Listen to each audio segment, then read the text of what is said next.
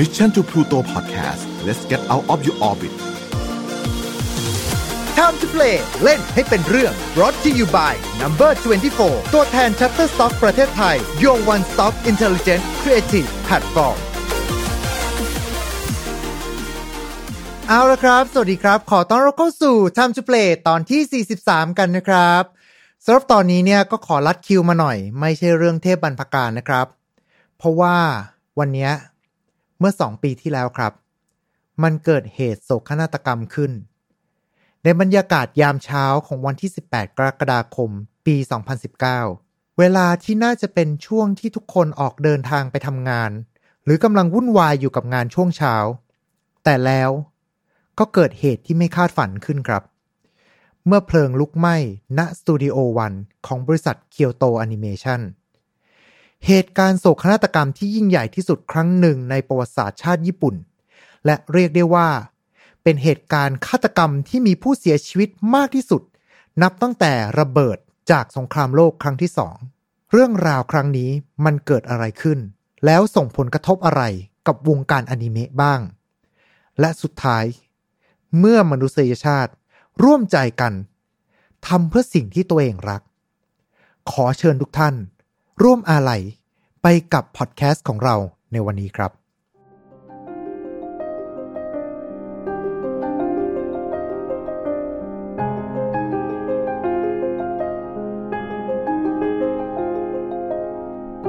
ก่อนที่จะไปเล่าในวันนี้นะฮะ ก็ต้องขอยกคำพูดของพี่แฮมทัชพลจากไฟนอตฟาวนะครับว่า พวกเราไม่สนับสนุนความรุนแรงทุกประเภทครับ ทุกเรื่องที่นำมาเล่าอยากให้เป็นแนวทางในการป้องกันตัวเอง และถอดบทเรียนจากอดีตที่มันเลวร้าย ไม่ให้มาเกิดกับเราหรือคนที่เรารัก เนื้อหาในวันนี้ ขอบอกนะครับว่ามันมีความโหดร้ายมากๆเหมือนกัน แล้วก็มีความสะเทือนใจ ดังนั้นน้องๆ ที่อายุต่ำกว่า 18 ปี อย่าลืมชวนคุณพ่อคุณแม่หรือผู้ปกครองมาร่วมฟังกันนะครับ จะได้ช่วยกันแนะนำแนวทางแล้วก็ถอดบทเรียนร่วมกันครับ ก่อนอื่นเลยมารู้จักกับเคียวโตแอนิเมชันกันก่อน มาถึงตรงนี้นะฮะ หลายคนอาจจะไม่ค่อยคุ้นชื่อนี้ โดยเฉพาะคนที่ติดตามวงการอนิเมะมา ก็น่าจะคุ้นกับชื่อเคียวอันนี้ หรือว่าเกียวกันซะมากกว่า ดังนั้นเพื่อให้เข้ากับปากแล้วก็รื่นหูผู้ฟัง ก็ขออนุญาตเรียกว่าเคียวอันนี้นะครับ โดยบริษัทเคียวอันนี้ตั้งอยู่ที่เมืองอุจิ จังหวัดเกียวโต ประเทศญี่ปุ่นก่อตั้งขึ้นเมื่อปี 1981 รับหน้าที่เป็น outsourcing หรือว่ามือปืนรับจ้างในการร่วมผลิตอนิเมะแบบซีรีส์แล้วก็แบบหนังโรง เรื่องเด่นๆในยุคนั้นเลยนั่นก็คืออินุยาชา The Movie ผลิตผลงาน Opening กับ Ending ให้กับอนิเมะแล้วก็เกมต่างๆ มากมาย จนกระทั่งได้รับการไว้วางใจให้ผลิตผลงาน โดยใช้ชื่อของบริษัทตัวเอง ในนามของเคียวอนิในภาคแยกของ Full Metal Panic ภาค Full m o f u และในภายหลังก็ได้รับการไว้วางใจให้รับหน้าที่ผลิตผลงานจากค่ายคีสอย่างเรื่อง Air แล้วก็คานอนซึ่งทั้งสองเรื่องนี้เนี่ยถือได้เลยนะครับว่าเป็นเรื่องในดวงใจของใครหลาย ๆ คนเลยทีเดียว แต่แล้วจุดพีคของเคียวนี้ก็มาถึง เมื่อได้รับโอกาสในการผลิตอนิเมะจากไลท์โนเวลชื่อดัง เขาเรียกเธอว่าพระเจ้าซึซึมยะฮารุฮิ อนิเมะที่ทุกคนในยุคปี 2006 ต่างพากันเต้นท่าฮาเรฮาเรยูไค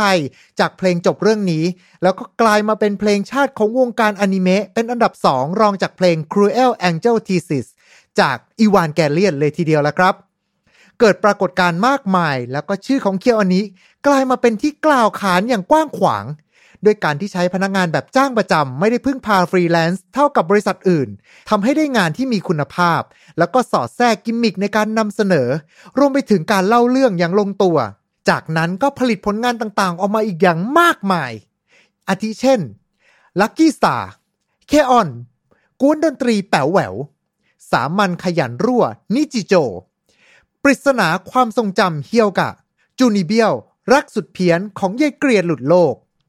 สี่ชายว่ายน้ำฟรีสฝ่าวิกฤตโลกวิญญาณ เคียวไคโนะคานาตะ น้องเมดมังกรของคุณโคบายาชิ Maid Dragon Violet Evergarden และผลงานหนังฟอร์มยักษ์ รักไร้เสียง เรียกได้เลยนะครับว่าผลงานของเคียวอนิออกมาแต่ละครั้งเนี่ย ก็จะกลายมาเป็นอนิเมะฮิตประจำซีซั่นนั้นเลยทีเดียว นอกจากผลิตผลงานเองแล้วก็ยังมีการเปิดโอกาสให้ผู้ชมทางบ้าน ส่งผลงานพล็อตเรื่องเข้าประกวด เรื่องที่ได้รับเลือก จะถูกนำมาทำเป็นอนิเมะและกลายมาเป็นเรื่องฮิตติดลมบนในยุคนั้น เคียวอันนี้ได้รับรางวัลต่างๆ มากมาย และการสอดแทรกองค์ประกอบต่างๆ เข้าไปในเรื่องทำให้สร้างทั้งปรากฏการณ์ และเป็นการวางรากฐานของวัฒนธรรมชาวการ์ตูน ไม่ใช่แค่ในญี่ปุ่น แต่มีผลกับทั้งโลกเลยล่ะครับ จนกระทั่ง วันแห่งความสูญเสียก็มาถึงเมื่อสำนักข่าว NHK ได้รายงานเหตุเพลิงไหม้ณตึกสตูดิโอวันของบริษัทเคียวอันนี้มีผู้เสียชีวิต 36 รายในกองเพลิง และบาดเจ็บอีก 33 คน เจ้าหน้าที่ดับเพลิงต้องใช้รถดับเพลิงถึง 30 คันในการรับมืออัคคีภัยในครั้งนี้ เป็นเวลา 5 ชั่วโมง กว่าจะสามารถควบคุมเพลิงไว้ได้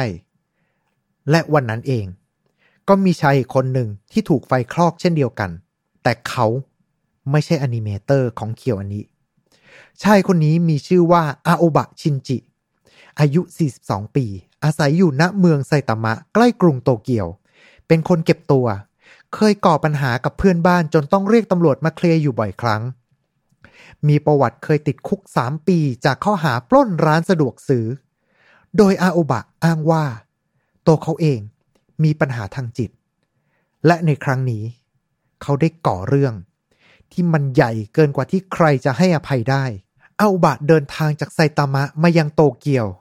ตะเวนซื้อน้ำมันเชื้อเพลิงมาจำนวนมาก โดยที่ร้านค้าไม่ทราบเลยว่า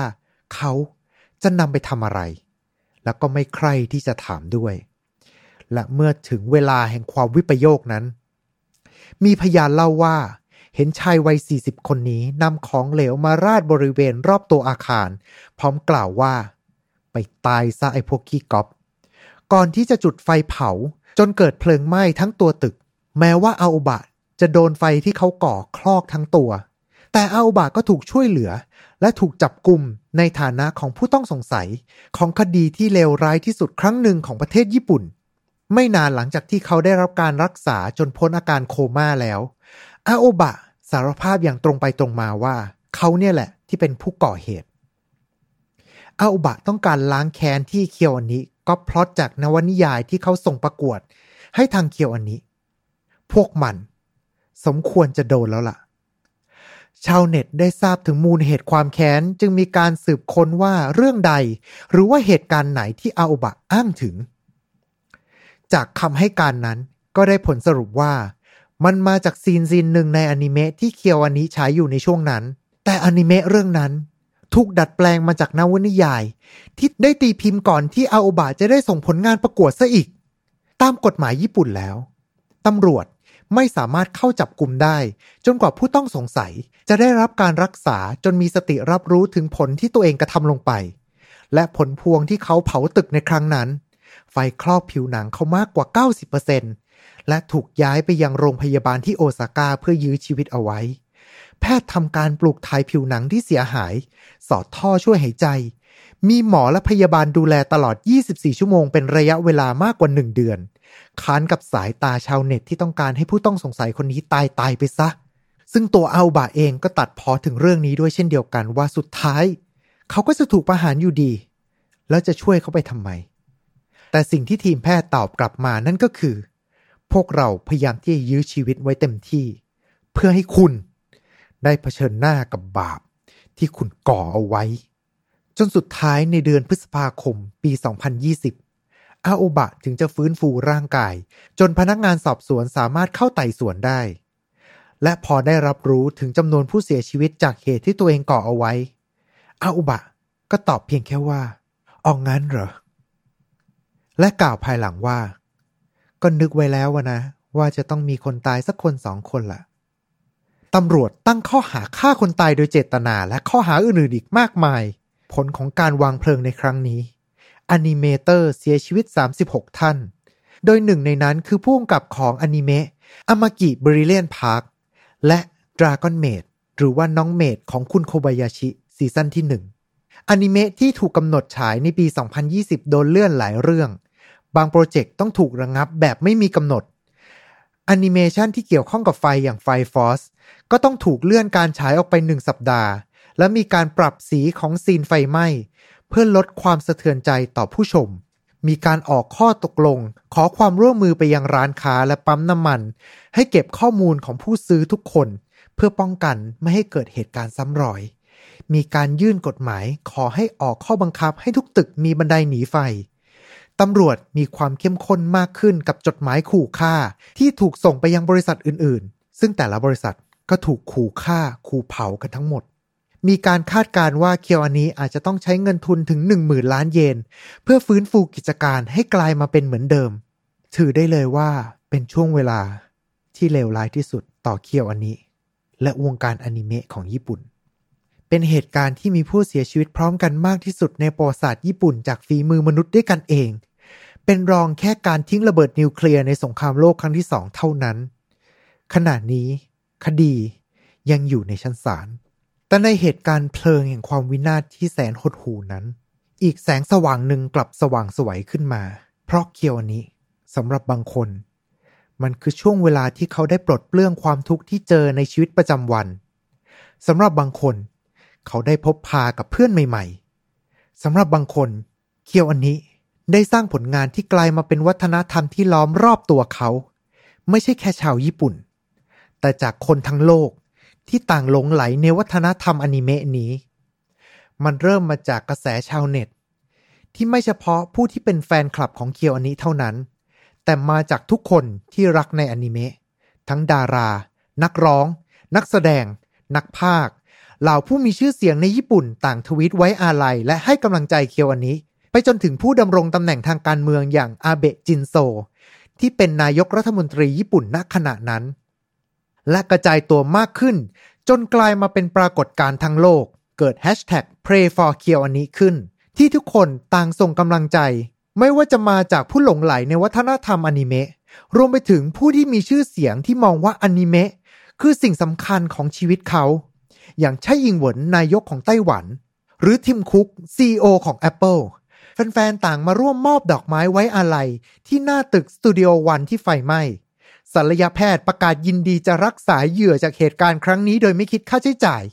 มีการนำนกกระเรียนพับจำนวน 50,000 ตัว จากแฟนคลับต่างประเทศมามอบให้ โดยเชื่อว่าเมื่อพับนกกระเรียนครบ 1,000 ตัว สิ่งที่ปรารถนาจะสมหวัง พร้อมกันนั้นยังมีการระดมทุน เพื่อฟื้นฟูกิจการของเคียวอันนี้อันเป็นที่รัก เงินบริจาคหลั่งไหลมาจากทั้งโลก ในไทยเองก็มีการร่วมบริจาค ผ่านการประชาสัมพันธ์ของเพจเคียวแอนิ Memory โยชิกิ หัวหน้าวง X Japan ประกาศร่วมบริจาคเงิน 10 ล้านเยน ค่ายเกมและเพื่อนๆ ร่วมวงการ ร่วมกันบริจาคเงินให้ รวมเป็นเงินในการบริจาคจากทุกภาคส่วน รวมทั้งสิ้นมากกว่า 3,000 ล้านเยน แต่เคียวนี้กลับไม่ยอมใช้เงินก้อนนั้นเพื่อฟื้นฟูกิจการตัวเองแม้แต่เย็นเดียว แต่นำเงินทั้งหมดนั้นไปเยียวยาแล้วก็ดูแลผู้บาดเจ็บ อีกทั้งยังมอบให้กับครอบครัวผู้เสียชีวิตทั้งหมด และประกาศไม่ขอรับการช่วยเหลือฟื้นฟูทางการเงินใด ๆ จากทางภาครัฐและเอกชน เคียวอันนี้ขอยืนหยัดและเดินหน้าต่อไปด้วยกำลังของตนเอง ผ่านไปหนึ่งปีเต็ม หลังเหตุการณ์วางเพลิงในครั้งนั้น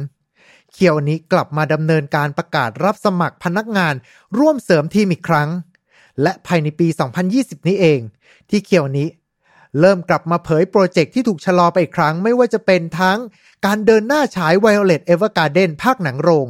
การประกาศซีซั่น2 ของน้องเมดของคุณโควายาชิ การประกาศควบรวมกิจการของบริษัทลูก เพื่อผลิตฟรี ภาคหนังโรง และล่าสุด เมื่อเดือนมิถุนายนที่ผ่านมาทางเคียวนี้ประกาศ The Fifth Kyoto Animation Thanks Event เคียวอันนี้ Music Festival Inspiration for the Future ซึ่งเป็นงานเทศกาลจากทางเคียวอันนี้ที่จะจัดขึ้นในเดือนพฤศจิกายนนี้ นี่คือเรื่องราว ความมุ่งมั่น และความกล้าหาญของบริษัทบริษัทหนึ่ง ที่กลับมาสร้างรอยยิ้ม ให้อยู่บนใบหน้าของผู้ชม ดังคำที่ท่านประธานสตูดิโอ คุณฮัตตะฮิเดอากิเคยกล่าวไว้ในงานครบรอบหนึ่งปีโศกนาฏกรรมว่า ทั้งเพื่อนร่วมงานและสมาชิกครอบครัวทุกคน ร่วมใจกันเป็นหนึ่งที่จะสนับสนุน พวกเราจะเดินหน้าต่อไป แม้ว่าจะช้าแค่ไหนก็ตาม ในขณะที่เพลิงเผาผลาญแต่ก็ยังมีแสงแห่งความหวังจากมวลมนุษยชาติ ที่รักในสิ่งเดียวกันสาดส่องเข้ามา เรื่องราวในวันนี้ ขออุทิศให้กับลาวอนิเมเตอร์ ที่ไม่ได้เดินออกมาอยู่ในฉากหน้า เหล่าผู้ที่เป็นเบื้องหลังที่สร้างห่วงเวลาแห่งความสุขให้กับพวกเรา ขอให้ทุกท่านที่บาดเจ็บ ฟื้นฟูทั้งร่างกายและก็จิตใจโดยไว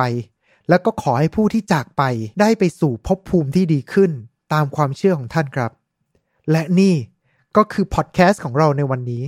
ส่วนตัวผมเองเนี่ยเป็นคนที่ไม่ชอบเรื่องเศร้าๆครับ แต่สำหรับเรื่องราวของเคียวอันนี้นี้ มันไม่ใช่เรื่องราวโศกนาฏกรรม เพราะว่าในอีกมุมหนึ่ง มันคือเรื่องราวของคนกลุ่มหนึ่งที่จะยืนหยัดที่จะก้าวต่อไป และการร่วมแรงร่วมใจของเหล่าแฟนๆ ที่มอบกลับไปยังกลุ่มคนที่ผลิตงานอันเป็นที่รักออกมา มันคือเรื่องราวการร่วมมือกันของมวลมนุษยชาติ มันคือเรื่องราวของพวกเรา คนที่รักในอนิเมะครับ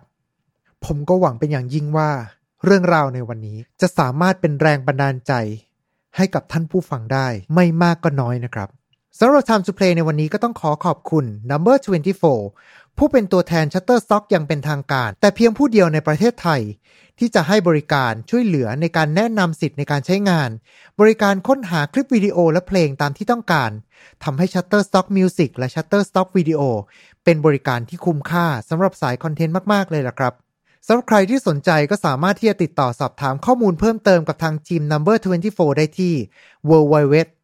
number24.co.th หรือทาง Line at number 24 และสำหรับวันนี้ก็ต้องขอขอบคุณท่านผู้ฟังทุกท่านด้วยเช่นเดียวกันนะครับ มีอะไรสามารถที่จะมาแลกเปลี่ยนกันได้ในช่องคอมเมนต์ และเช่นเดิมครับ อาจจะรบกวนฝากกดไลค์ กดแชร์ กด Subscribe กด Follow ตามช่องทางที่ทุกท่านรับฟังกันอยู่สำหรับสัปดาห์หน้าจะเป็นเรื่องราวของเทพบรรพการจาก HP Lovecraft กันอีกครั้งหนึ่ง ขอขอบคุณทุกท่านที่มาร่วมรับฟังกันนะครับ สำหรับวันนี้ขอตัวลาไปก่อน สวัสดีครับ Time to play เล่นให้เป็นเรื่อง Presented by Number 24 ตัวแทน Shutterstock ประเทศไทย